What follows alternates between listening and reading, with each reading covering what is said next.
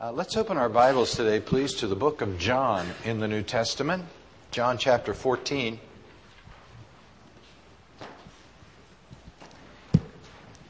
We, uh, we've been talking about uh, this topic where is God in my world? Uh, everybody would like to know the answer to that. Uh, the disciples uh, discovered God in their world and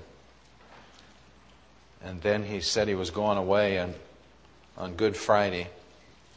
And they were asking themselves that question again Where is God in my world? Uh, and through the course of these last hours uh, of his life here on earth, he began to explain to his disciples uh, listen, this is not all bad. Actually, it's, it's quite good for you that I go away. Because I'm going to pray to the Father and He's going to send to you the Holy Spirit. We're not going to leave you uh, to fend for your own. And so in John chapter 14, we're going to begin reading in verse 12. Most assuredly, I say to you, he who believes in me, the works that I do, he will do also, and greater works. I've asked you to underline that in your Bible because that's what you and I are involved in. You and I in this church are part of the greater works that Christ prophesied here in the Bible. Not greater in quality, but greater in quantity. Uh, the works of the church today are, are going forth uh, around the world in a, in a way that is descriptive here of these two words, greater works. Uh, you will do greater works than these you will do because I go to my Father. And whatever you ask in my name, that will I do, that the Father may be glorified in the Son. And if you ask anything in my name, I will do it. Uh, I, I, find these, it's interesting that these two verses are, are right together here. Uh, because the way that you and I can be involved in greater works is through the power of prayer. And you know, there's only so much of us physically, right? There's so much, only so many things that we can get involved in in the Lord's work. Hands on ministry, you know. But whenever we have a, a prayer life, uh, we can uh, expand our ministry actually around the world. Uh, we can support missionaries in Africa and Asia and Russia. Doesn't that sound to you like greater works? Sure does. And so here he says, listen, the church after my departure is going to be involved in greater works. That's us. Uh, and then he says, listen, uh, the way to do it is to pray. And if you ask anything, uh, that the Father may be glorified in the Son. And I'd like for you to highlight that because that's so important. Um, all of us have been trained to pray for me and for ours. But uh, believers should always be praying for the Lord's work on earth. That the Lord's prayer, that thy will may be done in heaven as on in earth. Uh, he says, I will pray, and the Father, He will give you another helper, that He may abide with you forever. The Spirit of truth, whom, whom the world cannot receive because it neither sees Him nor knows Him, but you know Him, for He dwells with you and will be in you. Now, this is interesting because this is the first mention of uh, not the Holy Spirit, but the Holy Spirit used uh, with that Greek term parakletos. Remember, I mentioned that to you. Uh, it's translated here in my New King James Bible, helper. As some of your Bibles, it's translated um, comforter. Others translated counselor. Others translated advocate. Uh, but it literally means to call along beside you, to help you. It's always nice to have a helper in life, and you and I have the best one going. We have the Lord. We have the Holy Spirit. And so the Holy Spirit is with us. Uh, more than that, the Bible says here, He is in us. Hold your place, put your hand right there, and turn to the right from where you are to 1 Corinthians chapter 6. It's not too far away from where you are. To the right, 1 Corinthians chapter 6. Paul is writing to the Corinthian church, and he says this in verse 19 Or do you not know that your body is the temple of the Holy Spirit who is in you? Now remember, Jesus just said in John 14 the Holy Spirit would be in you. Paul is saying here the Holy Spirit is in you, and you are the temple of God. Now that's something to take to work with you on Monday, isn't it? Yow. You go to work, you uh, put your hands on your job, and, or you sit in your chair and you go about uh, your daily routine. And uh, the Bible says you are the temple of God. You are the temple of the Holy Spirit who is in you, whom you have from God, and you are not your own. And the reason for that is you are bought with a price. Therefore, glorify God in your body and in your spirit, which are God's. Uh, make sure your body glorifies God. Make sure what you do, where you are, brings glory to the Lord. Now, that's a challenge, isn't it? Uh, it really is. And that's something that we need to be thinking about each day. Does does my activity bring glory to the Lord? Uh, if you're a good worker on the job, I'm sure that goes a whole a long distance in, in, in putting a big exclamation point right here, a yes to this. You do bring glory to God. And so in John 14, 16, Jesus says, I'm going to pray to the Father, and He's going to give you another like me, Parakletos, helper, that He may abide with you forever. This is a forever relationship. And then in John 14, 26, let's go back there, but the, the Parakletos, the helper, the Holy Spirit, whom the Father will send in my name, He will teach you all things and bring to your remembrance all things that I've said to you. The Holy Spirit is a great teacher, and I spent a lot of time with this last Sunday. You know, uh, the Bible talks a lot about teaching. You and I are learners. That's actually what a disciple is, is a learner.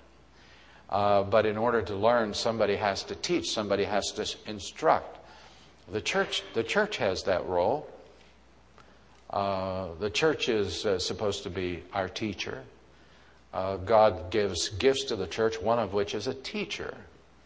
Now, that doesn't mean that the teacher has to be some fantastic uh, expositional explainer of the Bible, uh, because so much of the Bible is, is, is very easy to understand. It just needs to be taught, that's all.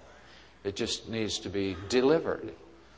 Uh, but always remember this. Uh, when maybe sometimes you think the teaching of the church is lacking a little bit or lagging a little bit, uh, you can always rely upon the best teacher, and that's the Holy Spirit. You always have that.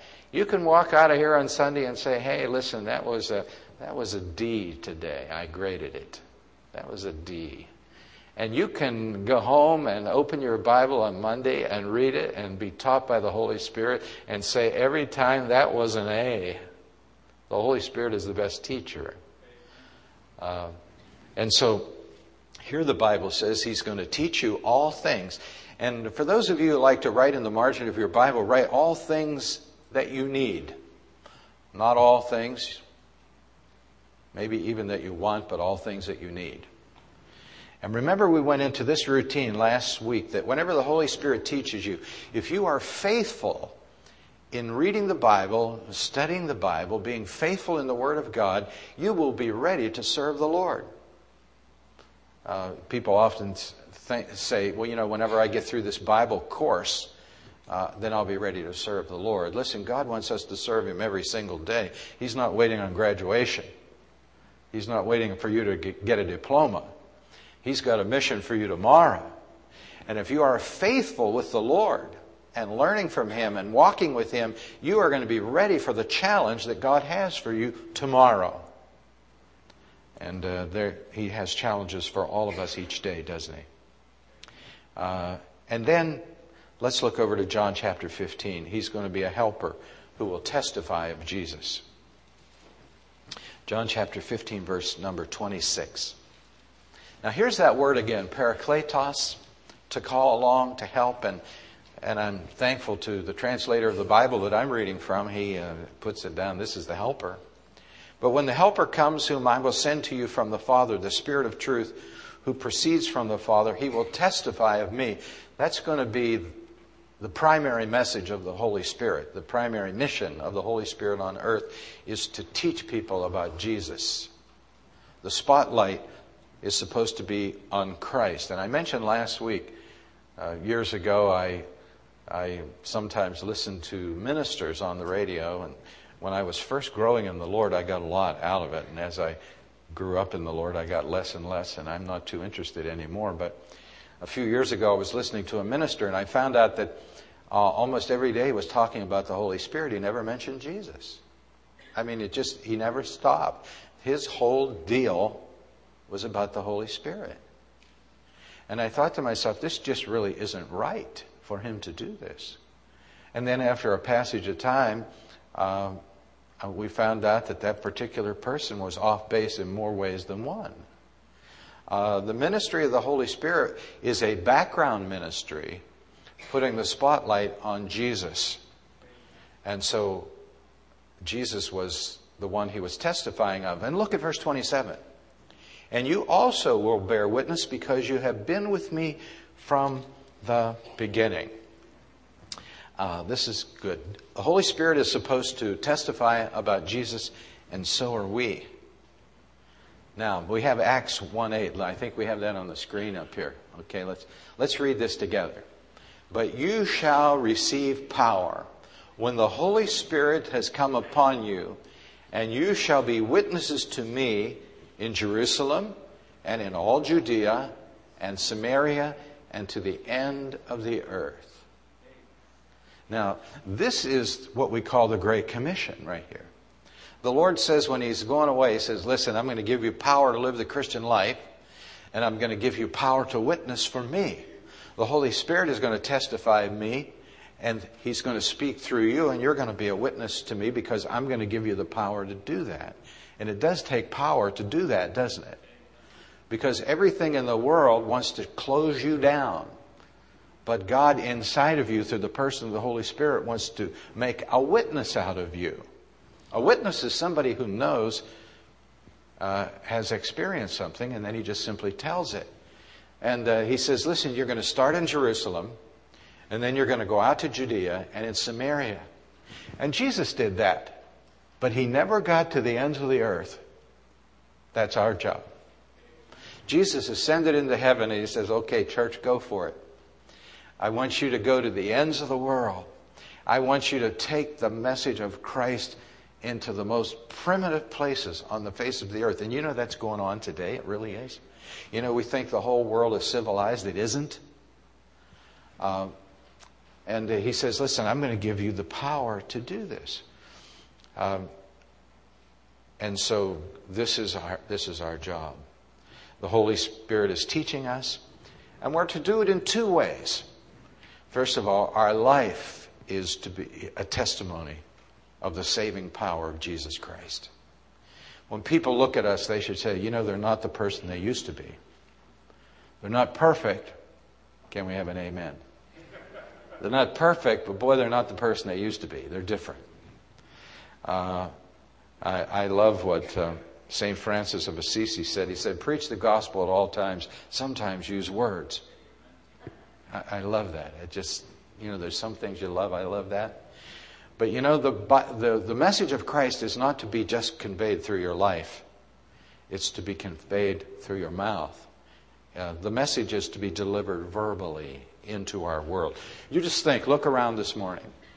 If all of us go to the workplace uh, this next week and we start talking about Jesus, witnessing about Jesus, Jesus is alive. He's in our heart. Isn't that cool? That's what God had in mind right here. Uh, it's supposed to be passed on verbally. Uh, Paul said in Romans 1:16, we have that. Let's read this. For I am not ashamed of the gospel of Christ, for it is the power of God to salvation for everyone who believes, for the Jew first, and also for the Greek. Paul says, Listen, I'm not going to be ashamed of the message of Christ because it is the power of God to salvation. Power. The Greek word there is dunamis, from which we get the English word dynamite. And so, and so we go out and we have the message. The gospel is the, as you know, the death, burial, and resurrection of Christ. And then the implications of that, what it means to you and what it means to me. It's the saving power of God through Christ on the cross. And, uh, and so we're taking this message out. And it is the power. You know, a lot of times we get it mixed up. We think, boy, we have to give some kind of powerful presentation of Christ. We don't. The gospel is the power of God. You say, boy, if I could articulate things like you could, man, I'd go out and I'd tell everybody. It doesn't make any difference how it's articulated. It just needs to be articulated. That's all. And it can be the most poor, poor articulation. I'm wearing that word out, aren't I? It doesn't matter because the message is the power of God unto salvation. You know, and a lot of times people say, you know, I can never do that. But you know, we talk about everything under the sun, don't we? Talk about sports. How many people here are good talkers about sports? Would you raise your hand? I mean, that's one of your subjects, yes. We're good talkers about the things we do at work. Uh, we're good talkers about everything. But when it comes to the things of the Lord, sometimes we're bashful and we say, oh, well, I can't do that. That's too hard. Well, uh, we have to do this because it's commanded to us by the Lord. He's our commander in chief. And we're expected to do this. You know, if you had the cure for cancer, wouldn't it wouldn't you be expected to share it? It'd be nice to have it, wouldn't it? The cure for cancer. Uh, listen, we've got the cure for something worse than cancer. Uh, we've got the cure for a broken life, for an eternity uh, with God. We have that cure. Isn't that better than the cure for cancer? It sure is. And so God's expecting you and me to share that. We have the cure for the penalty of sin, that's hell. We have the cure for the power of sin, that's victory in the Christian life, and we have the cure. Uh, 1 Corinthians 5.14 says, the, life of, uh, the love of Christ compels me. We have the Holy Spirit inside of us pushing us all the time to be a witness for Christ. You know, we go to a certain place and all of a sudden you feel this, something's going on inside of you and it's the Holy Spirit. And he's saying, listen, you need to really say something to this person over here about Jesus. You need to, you need to speak up. Speak up. And, uh, and boy, that's when the battle begins, you know. And We say, well, yeah, I can't do that. It's, an embarrassing situation right here. It's not the right atmosphere. And, and sometimes it isn't. But if the Holy Spirit is speaking to tell us to do it, it has to be. Um, and so uh, the love of Christ compels us. He, the love of Christ moves me, the message translation says. And then we have another verse in John 16, John 16, verse 7. Let's look there. This is so interesting to me right here. Nevertheless, I tell you the truth, it is to your advantage that I go away. I'm sure the Lord had a hard time selling that. You know, here they, they've discovered the Lord. In, in their mind's eye, He is God. And He says, Listen, it's to your advantage that I go away. It's going to be better for you if I go away. It's to your advantage that I go away, for if I do not go away, the Helper, the Parakletos, will not come to you, but if I depart, I will send him to you. Now, this is so good right here. And when he has come, he will convict the world of sin. I want you to write a little one there. Here we find three things the Holy Spirit's going to do in our world when the Lord sends him from heaven. First of all, he's going to convict the world of sin, and secondly, of righteousness, number two, and third, of judgment. He explains it further in verse 9 of sin because they do not believe in me of righteousness because I go to my Father and you see me no more, and of judgment because the ruler of this world is judge. This is an intriguing passage to me. I have studied this so many times, and I don't feel like yet I've got the full meaning of it. I have a partial meaning of it. It is so astounding to me. Now, just think about this. The disciples now are comforted by the Lord. Remember, He sends the comforter, the helper. He's not going to leave them, he says, orphans in the world. He, he's sending the comforter. Uh, they are compelled to go out into the world. And now, look at this. You know, being compelled to go out into the world is one thing, confronting the world is another thing. And so here we sit in this church and we're saying, you know, I want to go out into this world. Now that's a normal reaction of a Christian. I want to go out in this world. I want to tell the people I know about Jesus. I want to tell them that they can be saved too. That's, that's compulsion, isn't it? But now he talks about confronting the world. Now here's where it gets a little bit hard. John chapter 7 verse 7 says this, the world can't hate you, but it does hate me because I accuse it of sin and evil. So Jesus says, listen, you're okay, but they hate me because I'm bringing up these touchy subjects sin and evil. They hate me for that. Now, the Bible says here the Holy Spirit will convict the world of sin. The word sin here means missing the mark.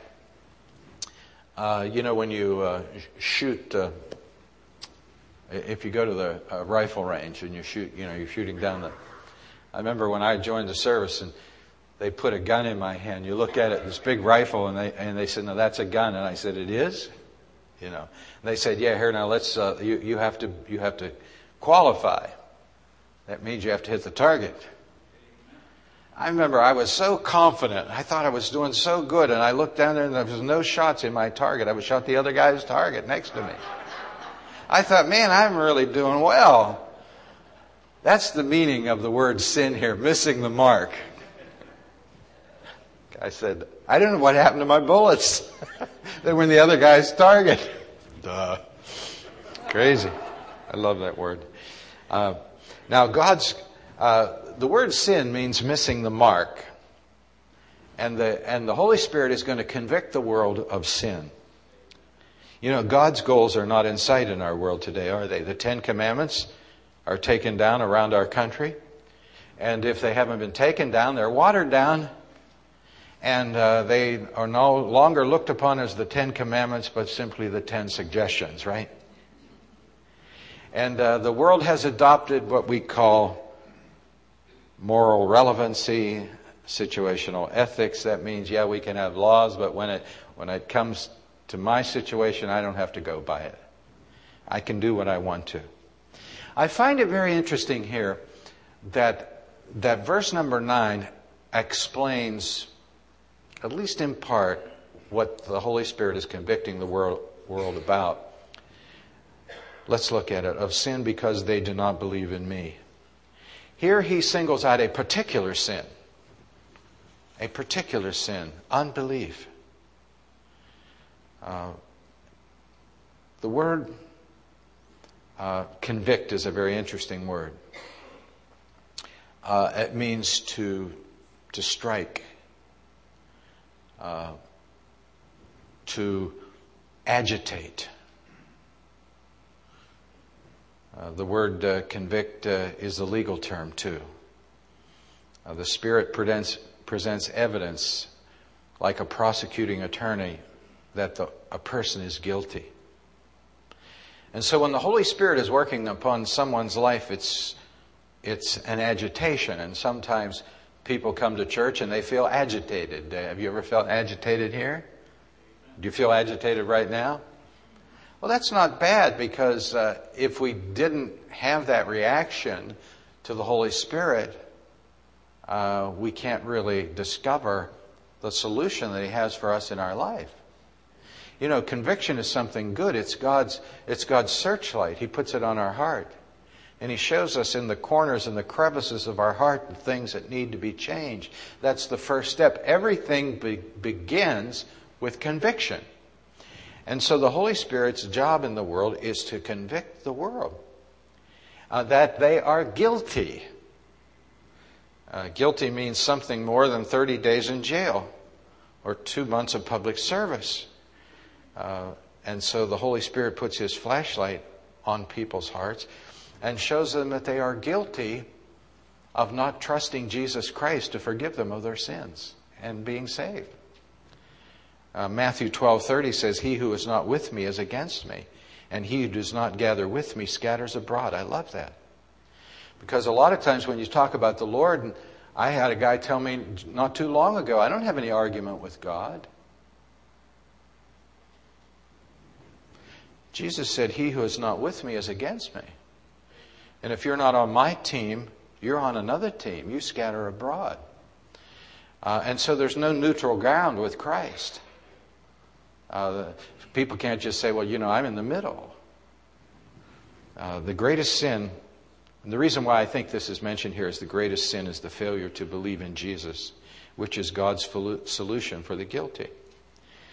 Uh, the Bible talks about a problem and a solution. And uh, the problem is uh, that we have offended the holiness of God. And I know that people say all around the world, you know, well, you know, I try to keep the Ten Commandments, and all you have to do is just ask them, well, how are you doing on the first one? And what is the first one? Do you know what it is? Yeah. You shall have no other gods before you. How about that? You ever kept that? I don't think so. And so the Holy Spirit puts the, put the spotlight on people's hearts and shows them that they have a problem. They've offended a holy God. And then when the gospel is given to them, then they reject the solution as well. But you can't have a solution, and, and this is so important. You can't have a solution unless there's a problem. No one needs a solution if there isn't a problem. And I'm so thankful for the little church that I grew up in when I was a kid because the pastor always talked about the problem. And the problem was that I offended the Lord. And for my sins, He died upon the cross, and I was guilty.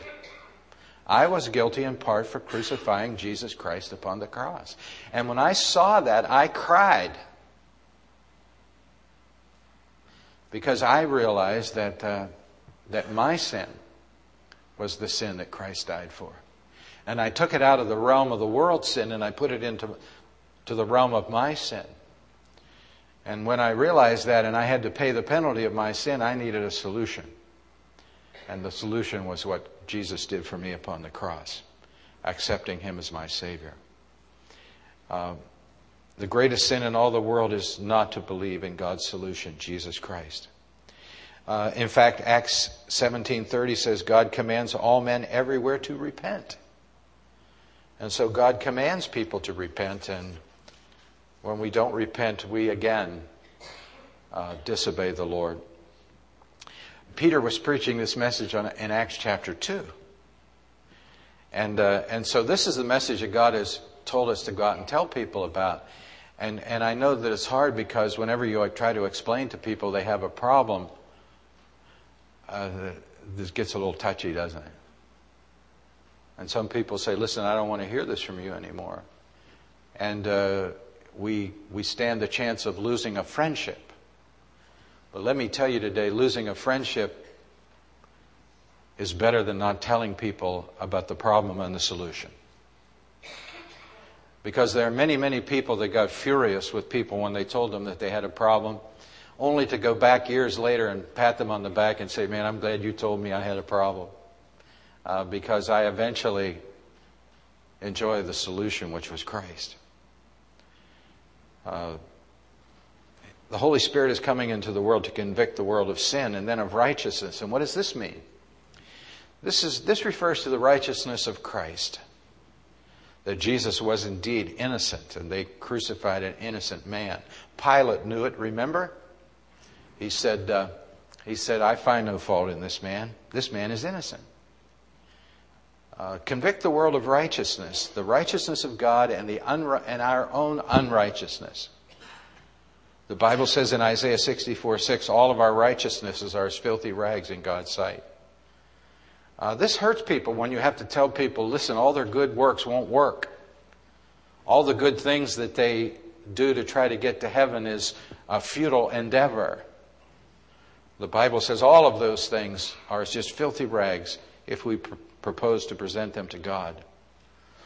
Uh, Matthew 5:20 says, "Unless your righteousnesses exceed the righteousness of the scribes and Pharisees, you will no, by no means enter the kingdom of God." You know, there were a few scribes and Pharisees that were pretty righteous, and nobody in this church is that righteous.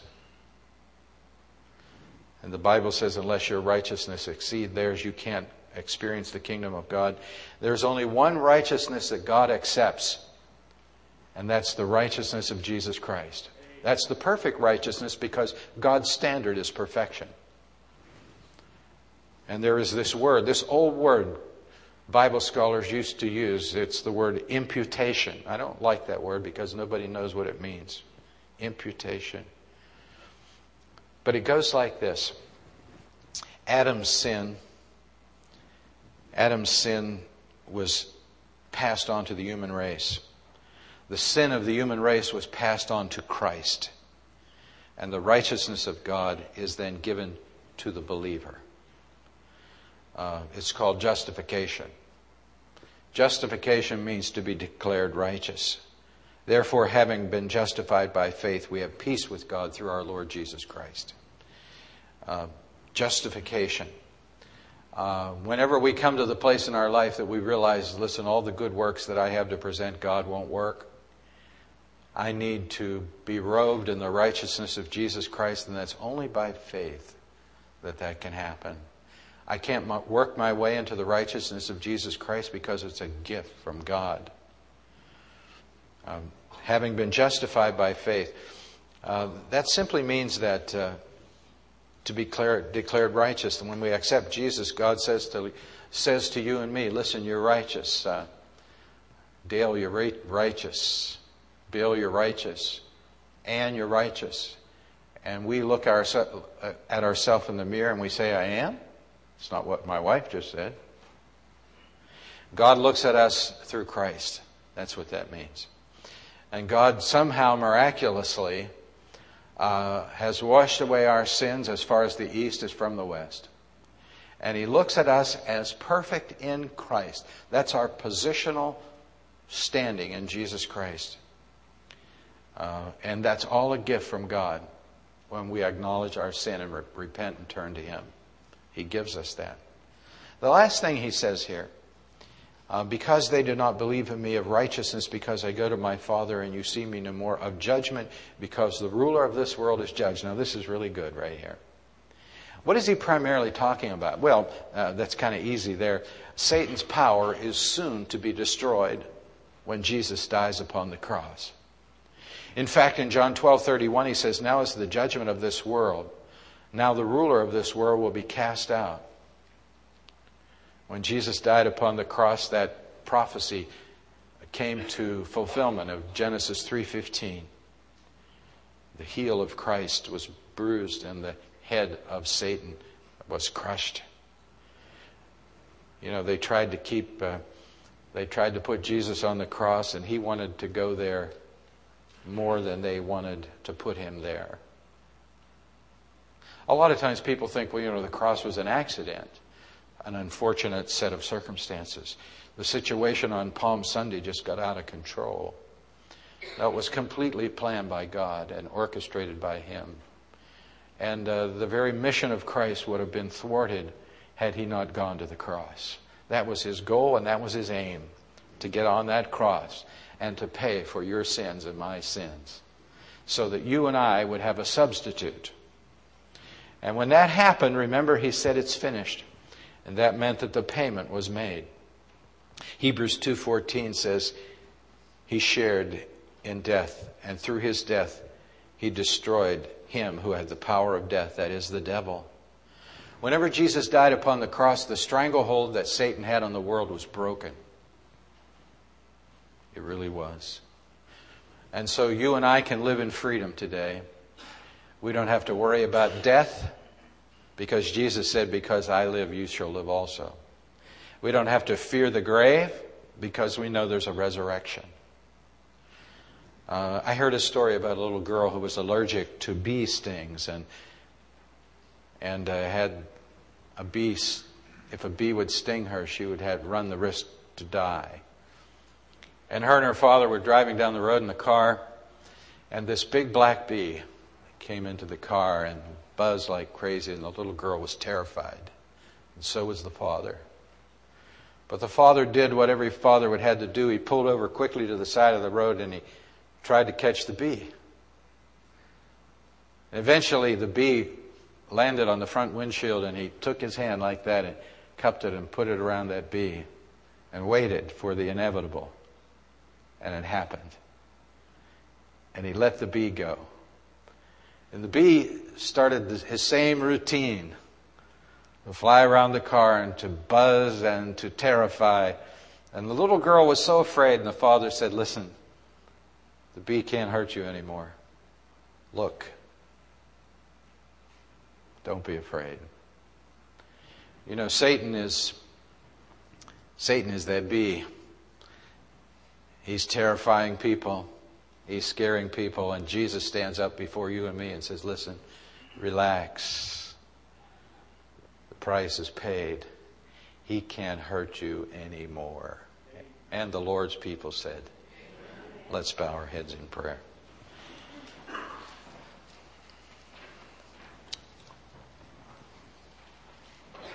With our heads bowed and our eyes closed, I wonder today if you have um, come to a place in your, your life that you know you're lost, you have a problem. Your problem is uh, that you have broken the law of God and you have not accepted God's solution for your sin as yet. You are still in your sins and you know it. But you know that you need the Holy Spirit in your life and you know that Christ has the power to forgive you of your sins. You just haven't come in repentance yet. Turning from your sins and turning in faith to Christ to deliver you from the penalty and the power of, your, of sin in your life. I'd like to pray for you this morning in this church that the Lord will come to you, uh, that uh, you will have the faith to open your heart to Christ with every head bowed, every eye closed so there's no embarrassment. If you're here today and you would say, Pastor John, I need Christ. I'm, I'm not all that bad, but I know I'm a sinner and I'm lost. And I know that Jesus loves me so much that He died on the cross for me, and I'm ready. I'm ready right now to open my heart to Christ, to turn from, away from my sins, and turn in faith to Christ to save me to be one of his disciples. I'd like to pray for you. Would you lift your hand wherever you're seated? Just slip it up and put it down. I'll remember you. Yes, God bless you. Is there another? I'm, I'm ready at this time. Just slip it up and put it down. Yes, God bless you. For those of you who need Christ in our church today, uh, don't be surprised. Don't be surprised that it's taken you so long to understand this. Because the Bible says that the gospel is the power of God to salvation, and sometimes it takes people a long time to even hear the gospel. If you're here today and you want to accept Christ, pray to Him right now the prayer of faith. Tell Him that you are a sinner and that you have a problem. And Ask Him to forgive you. He's the only one who can forgive you of all of your sin, especially the one of unbelief. And tell the Lord right now in your own words that you do believe in Him and you do accept Him as your Savior, God's solution for your sin. And welcome the Holy Spirit to come now and live in your heart. Say, Holy Spirit, come now and live in my heart, please. Take up residence in me. I need you. I accept the solution. The Bible says, For whosoever shall call upon the name of the Lord shall be saved. And if you're praying right now in your heart, that's exactly what's happening in your life. The Lord's coming to you. He died upon the cross for your sins. Dear Lord, we thank you for this hour in this church this morning. We pray that it will be life changing for all of us in some way. In Jesus' name we pray. Amen. Let's stand together as we as we sing to the Lord. What a wonderful song to end our service today.